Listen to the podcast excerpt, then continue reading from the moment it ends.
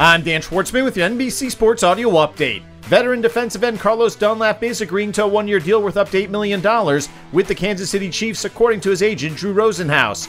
In 12 seasons, mostly with the Cincinnati Bengals, Dunlap has accumulated 96 career sacks, which is eighth most amongst active players. The U.S. House Committee on Oversight and Reform has confirmed that Washington Commanders owner Dan Snyder has begun testifying virtually as the committee continues to investigate allegations of workplace misconduct. Snyder is not testifying under oath as he agreed to talk voluntarily. While the deposition is private, a full or partial transcript of the testimony can be released. The Tampa Bay Buccaneers are holding their breath after starting center Ryan Jensen went down with a left knee injury during practice earlier today. The 31 year old is scheduled to undergo an MRI, but results may not be known for a few days due to swelling. Jensen signed a new three-year contract with the Bucs this past offseason and has been with the team since coming over as a free agent from Baltimore in 2018.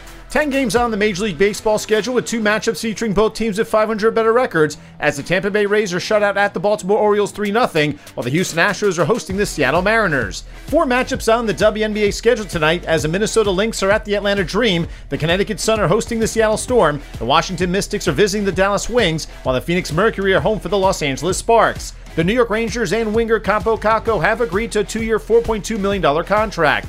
The 21 year old was a number two overall pick in the 2019 draft and has scored 26 career goals in 157 games. The Times in England reports that Cristiano Ronaldo was not swayed to stay at Manchester United for another season, despite new manager Erik Ten Hag presenting his vision for the club to the 37 year old at a meeting on Tuesday. Ronaldo is said to want to play for a club that is in next year's Champions League, which the Red Devils failed to qualify for. Diario Sport in Spain has refuted a report earlier this week that Barcelona has made goalkeeper Marc-Andre Ter Stegen available for transfer, with sources saying the coaching staff is behind the Germany international. While Barca is known to want to free up money to register new summer signings, Ter Stegen is in their plans heading into his ninth season at Camp Nou. Looking for top-notch analysis of your favorite baseball team, the latest trade or prospect call-ups? Circling the Bases, powered by Rotoworld, delivers that and much, much more. The show features the NBC Sports Edge fantasy experts discussing all things MLB fantasy. Find Circling the Bases wherever you get your favorite podcasts. With your NBC Sports Audio Update, I'm Dan Schwartzman.